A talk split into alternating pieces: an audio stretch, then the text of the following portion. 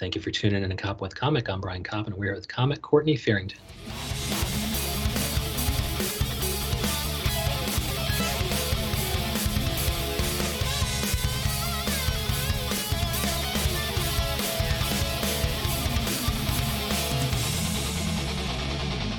Courtney Farrington, how the hell are you? Uh, pretty good, Brian. How are you, man? Oh, good. Thanks so much for coming on, man. The world has gone to shit. Yeah, hell in a handbasket. You got a couple of days left. I'm glad I can record a podcast before it's all over. but but one thing that's keeping me entertained in the in the meantime is, is your tweets. I follow you on Big C Comedy, and you really hit the nail on the head about you know, your tweets just really capture what we fucking want to do. We just kind of escape into stupid shit. You have some tweets about pizza bagels and, and changing from your, your work hoodie into your home hoodie and vice versa. And it's just fucking the escapist comedy I need. Uh, thanks, man. Um, yeah, it's a, it's this weird line that I teeter every day uh, from it's it's it's it's from goofy to militant. I don't think there's no there's no there's no in between. For some reason, it's either I wake up and I'm very militant or uh, super goofy. and when the world is so fucking militant, it's like, man, I really feel like some sweatpants right now. Yeah, I, I, you know, honestly, I don't think that we're ever gonna get out of sweatpants. This is this is it. We've been ruined from jeans. From We've been in quarantine um, for 90 days, depending wow. on where you live. Uh, that's, that's so, fucking that's fucking necessary bullshit, though, right? Yeah, exactly, exactly. So, I mean, with cases spiking, you know, uh, from cities that open, uh, I feel like people aren't going to put on jeans anymore, and I don't blame them. they will not stand for jeans anymore. They'll be like, no, no, no, no, we're not going to fucking stand for that bullshit it, when offices open back up, I I am gonna be one of the ones that pushes for uh, kind of just like you know, casual but professional sweatpants in the workplace. Yeah, yeah I love. Yeah, Courtney Farrington is leading the fucking charge. Yeah, man. Uh, you ever yeah, see someone a suit jacket, uh, like a, just like a, a nice blazer and a pair of uh, track pants? Dude, I love that, man. And I, what I like is that, um, you know, if they are going to make us come to the office and put us in danger like that, at least let us be comfortable while we get sick and die. Thank you. That's all. That's all I need. that's all I need. But I, yeah, I'm totally waiting for the Courtney Farrington line of uh, suit coat sweatpants, and I, you know, I'll be the first to fucking sign up. But what, where have you been doing comedy in the meantime? Have you been doing any Zoom shows?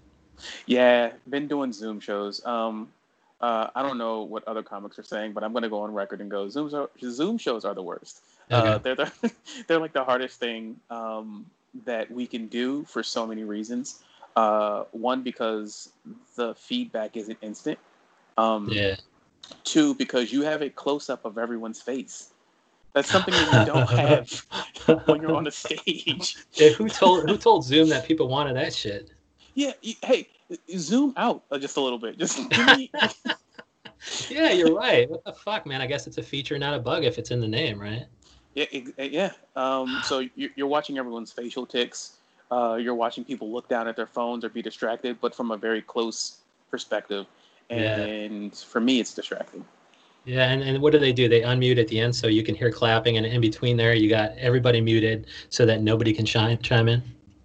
Uh, I've done some where people were unmuted, um, oh and I've done some where it was uh, just the hosts um, unmuted, and you just have kind of like a back and forth with the host. Which I mean, that I think that's better. This is technically a Zoom comedy show. Me and you. Ah, there you go. but I mean, like that's the last thing you want, like to interact with the fucking host, right? I mean, at least it's something. But my lord, it's like you and the host are not buddies on every fucking Zoom show. Uh, true, but I've only done I've only done Zoom shows of people who uh, I'm friends with, so okay. it made it a lot easier. And so, yeah, so is there a better way? I mean, during quarantine, is there a better way, or do we just have to kind of wait till New York City opens back up? Um, I think there is a better way, and I mean, I'm not I, I'm not doing the thing that I'm preaching, but I'm just like, this is the best time to be your most creative and innovative I mean, no pressure to do it if you can't, because there is the stress of the world on your back. But yeah. if you can do some fun stuff, some innovative stuff, some cool stuff, some writing, um, now's the time to do all of the things that you couldn't do because you were distracted by uh, that that drug of trying to be on stage. So yeah. like, if you can't do a Zoom show, um, I think there's other outlets. There's more. There's more outlets for us to explore as stand-ups. Which, uh, if you can use this time wisely, man, the world yours. Dude, yeah, and I think I think I get that from some of your comedy. I think I saw your, uh, you know, on your website you have a couple stand-up videos up there, and I took them both down. They were, uh, what value of a dollar? I think I'm a value of a dollar and the whole neighborhood thing. Where the fuck is it? Yeah, dangerous. I think it's called dangerous crowns and value of a dollar. Like, yeah. uh, you know, what was it like? You know, doing comedy in D.C. as opposed to New York City, and um, and teach me about the value of a dollar because I thought that was pretty, uh, pretty, pretty real and poignant. Um, I think the comedy in DC for me was a bit different. It's it's it's just home and where you start. Uh, yeah. So because like you're you're, you're, you're from there, yeah. Right, right. So there's a level of comfort with being uh, adventurous on stage, trying something, saying something cool. Um, I put a lot of pressure on myself in New York, so the difference here is just like I always felt like I had to be uh, the best I could be yeah. And then if I felt like I wasn't that, um, then I beat myself up. And then I also didn't leave myself room to kind of try new things and, and be fun and spontaneous up until recently. And so you were more comfortable doing that in, in DC, but that will probably transfer over into your uh, next New York City stage time. Right, right, right. So it took me a while to get comfortable in New York. So I've been here for about seven, a little over seven years. Uh, and those first couple of years were rough because it was just the transition being big fish in a small pond to being bait, chum in the water. chum in the water. I fucking love that. At what point did you stop feeling like that you were chum in the water here? Uh, I don't think that goes away.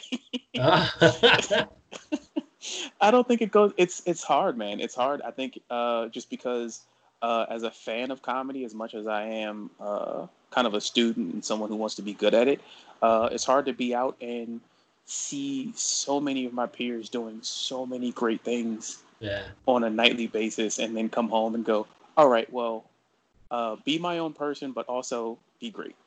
Yeah. But so it kind of drives you to higher heights, even though it fucking sucks in the meantime. Yeah. That, and that's why they say New York City is the best place to go if you want to be a better comic because the pressure yeah. is on.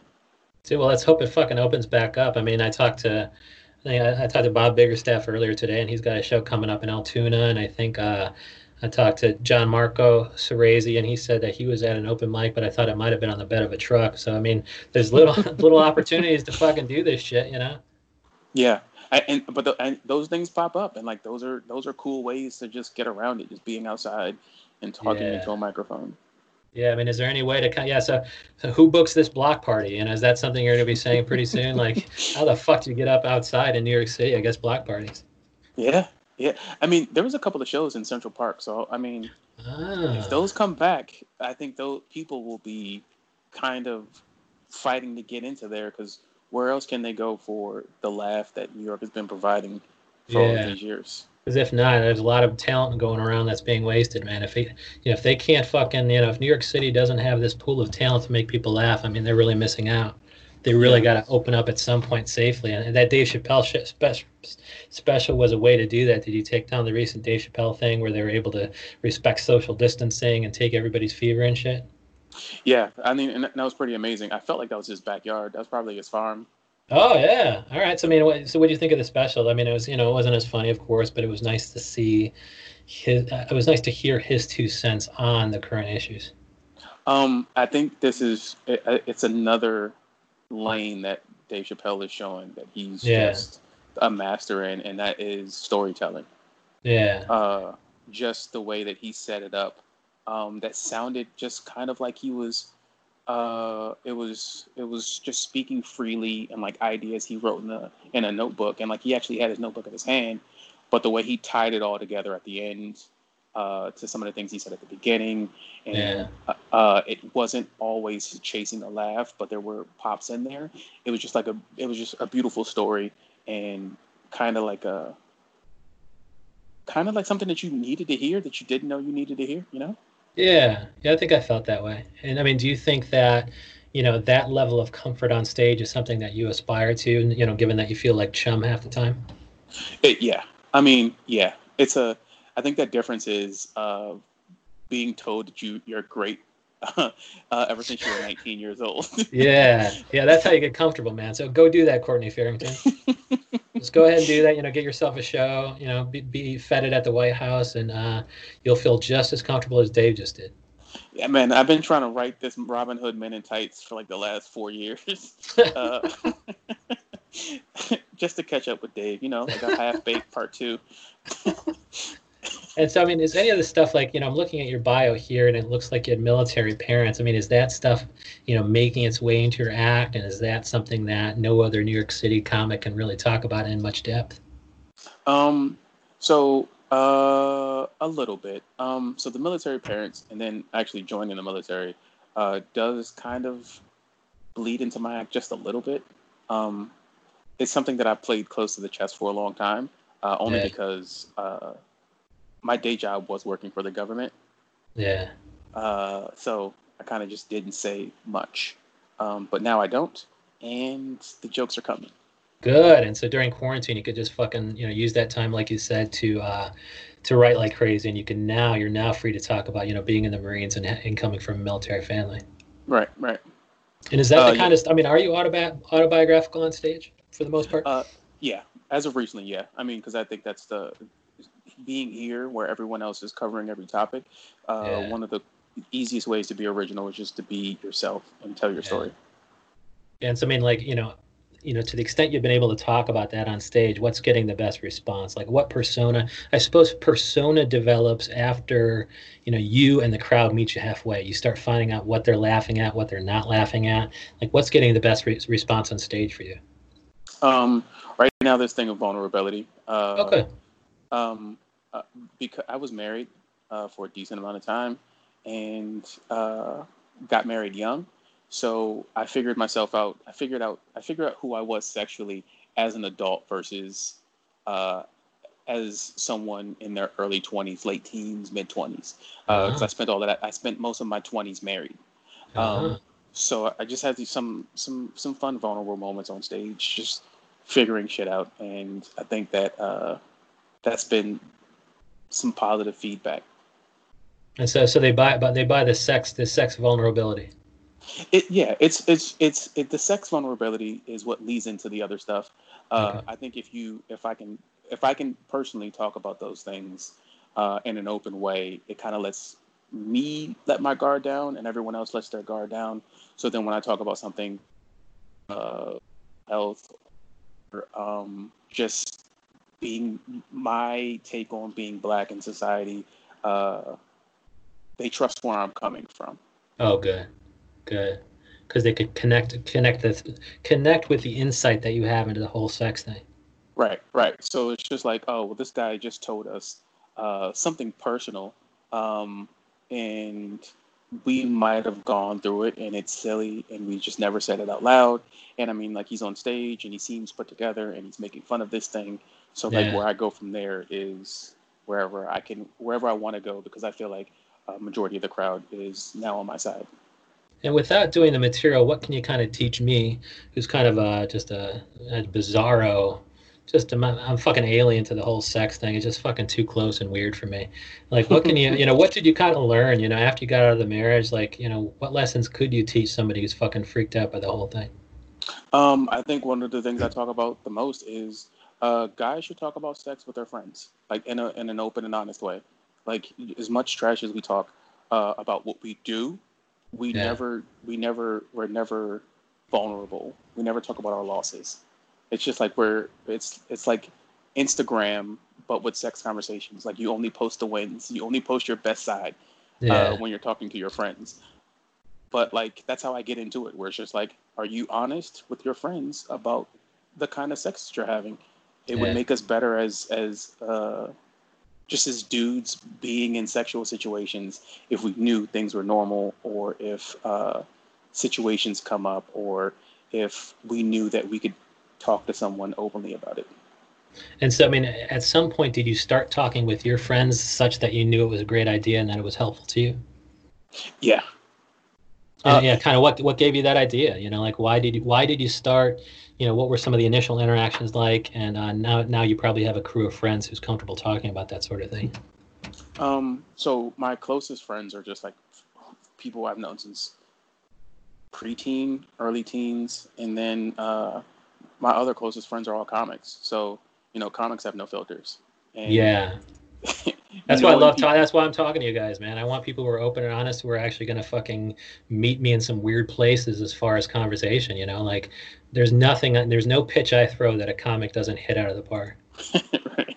uh, at least, at least, at least make contact with. Because you know, yeah, yeah, if it's not going to be funny, at least it's going to be interesting. High batting averages, those comics. Yeah, yeah. Uh, and so I mean, so you, you find yourself talking to the comics as well. You know, kind of in a more, you know, a less locker room talk and more open and honest way.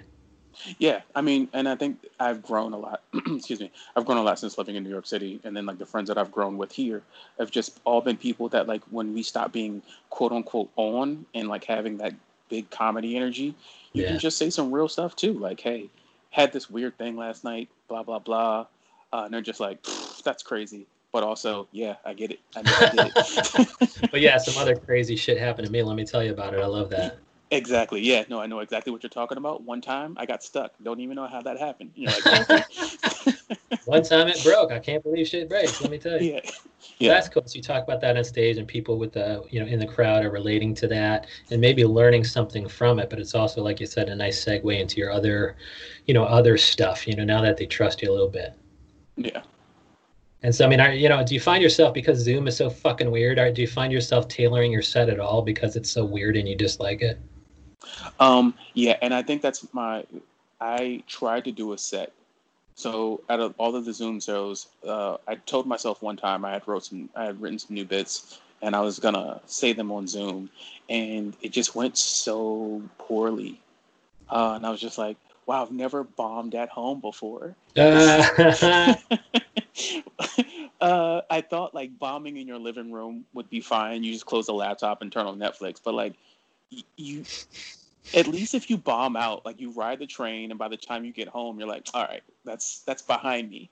Yeah, it's just like you. I'll get, I'll get a new, yeah, new audience next time, right? Exactly. You bomb at home, they're on the couch with you after you bomb, so it's just like it just sits, it just sits in there like a like a heavy fog. It's it was bad. You're also imputing some negative ass memories to your you know living room furniture.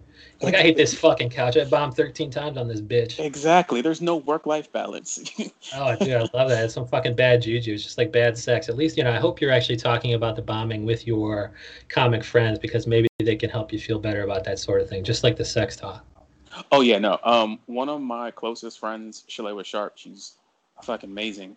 Uh, as soon as I bombed, I texted her and I was just like, that went terribly. And she goes, "Nah, I was watching. It wasn't as bad as you thought, but yeah, it's never as bad as you think, but it's also never as good as you think either. So that's always. I think Barack Obama had something like that. You know, never get too high, never get too low. Right. And uh, and I think my thing is like, oh, I never, you know, it's never as bad or it's never, it never as good. Just kind of stay even balanced. But yeah, it's like, how the fuck do you change? You know, what happened such that you bombed, and how the fuck can you make sure it doesn't happen again? Right. Um, yeah, but is it like you know maybe don't do? I mean, is it was it just the Zoom format, or you know the stuff you were trying was a little bit too risque, and it made you get all freaked out at the people staring zoomed heads? I think it was just the Zoom format. I think it was just you know being new to that Zoom format uh, in a space where it's usually this. It's usually just me and someone else talking, and yeah. um, if I'm on, I can you know conversationally make something funny. Uh, but just the format of being solo and trying to do bits in front of just some very close up faces of people who are I mean, you're not going to be as attentive as you would be at a comedy show. So, yeah, uh, the whole situation just threw me off. Wow. Yeah. One of the ways that I was talking to Ralph Anthony about, you know, one of the ways that you keep people present is by, you know, kind of calling on them, doing crowd work. And that's something you can't even do. There's no risk of crowd work if, you know, you're just one of these fucking big heads. I know right. Courtney Farrington isn't going to break up his set and start attacking me for for petting my dog instead of listening. Right, exactly. Also, uh, trying to do crowd work on Zoom and watch someone find the mute button so they can unmute themselves. That's not happening. No, nobody wants that. well, dude, I mean, we're gonna we're gonna kind of you know I'm going to follow your yeah you know your bigccomedy.com, your big C comedy on Twitter. Are you also big C comedy at uh, Instagram? Uh, I am, but I took taking a a a mental Health Break uh, Okay. from Instagram. So Oh, good. no Instagram at the moment. Um, Okay. But you can follow me on Twitter. Uh, there is a Facebook floating around there with my name on it. um, and actually, there is an Instagram account that you can go to. It is, uh, there's two. One is Butterscotch Comedy uh, in New York City, uh, Butterscotch Comedy Brooklyn. That is a show that I run if it ever comes back. And the other is Thug Passion NYC, which is also another show slash, uh, I guess, group series of group projects with me and Shalewa Sharp. Um, so everything from weird lives to comedy shows to all types of crazy stuff. Yeah, I see here. I see the Thug Passion NYC. Yeah, but in the mean, I'm also gonna, man, this Twitter thing. I love the Twitter thing because you really got your finger on the pulse of what kind of escapist shit I need. oh, do you do you like singing jingles? Uh, Dude, man. yeah. Well, anything about pizza bagels, man, and fucking, you know, Popeye's chicken, and you know, the Whispers. You're you're talking about haircut, like, and you're talking about the Whispers band. I love all that shit. Uh, thanks, man. I appreciate it. Uh, I'm glad that it's not going unnoticed. My, Oh, my yeah. random my random outcries of goofiness. Yeah, I can't. I get, I, you know, and I, you do get a little bit. I mean, you are, you know, you do stay on point. There's certain uh, topical things on here, but it's just fucking all the people I follow, man. Everybody's got the social justice thing. You know, I'm gonna go to Courtney Farrington if I want to see some fucking escapist shit. Yeah, uh, yeah. It's it's it's sandwiched in there. It's going to be some some gems from uh, you know uh, the community and activism, but there's also going to be some very very fun and and goofy uh, tweets in there. The Because goofiest sometimes- tweets get deleted. So if you are if you're quick, you can actually see in screenshot some of the goofier things that I will post everything. Nothing Okay. goes to the drafts. Everything goes to the feed, Right. and I might delete it. But sometimes you wake up pissed off, and sometimes you wake up feeling silly. Exactly. To Courtney Farrington, thank you so much. Thank you for having me, man. Appreciate it, Brian.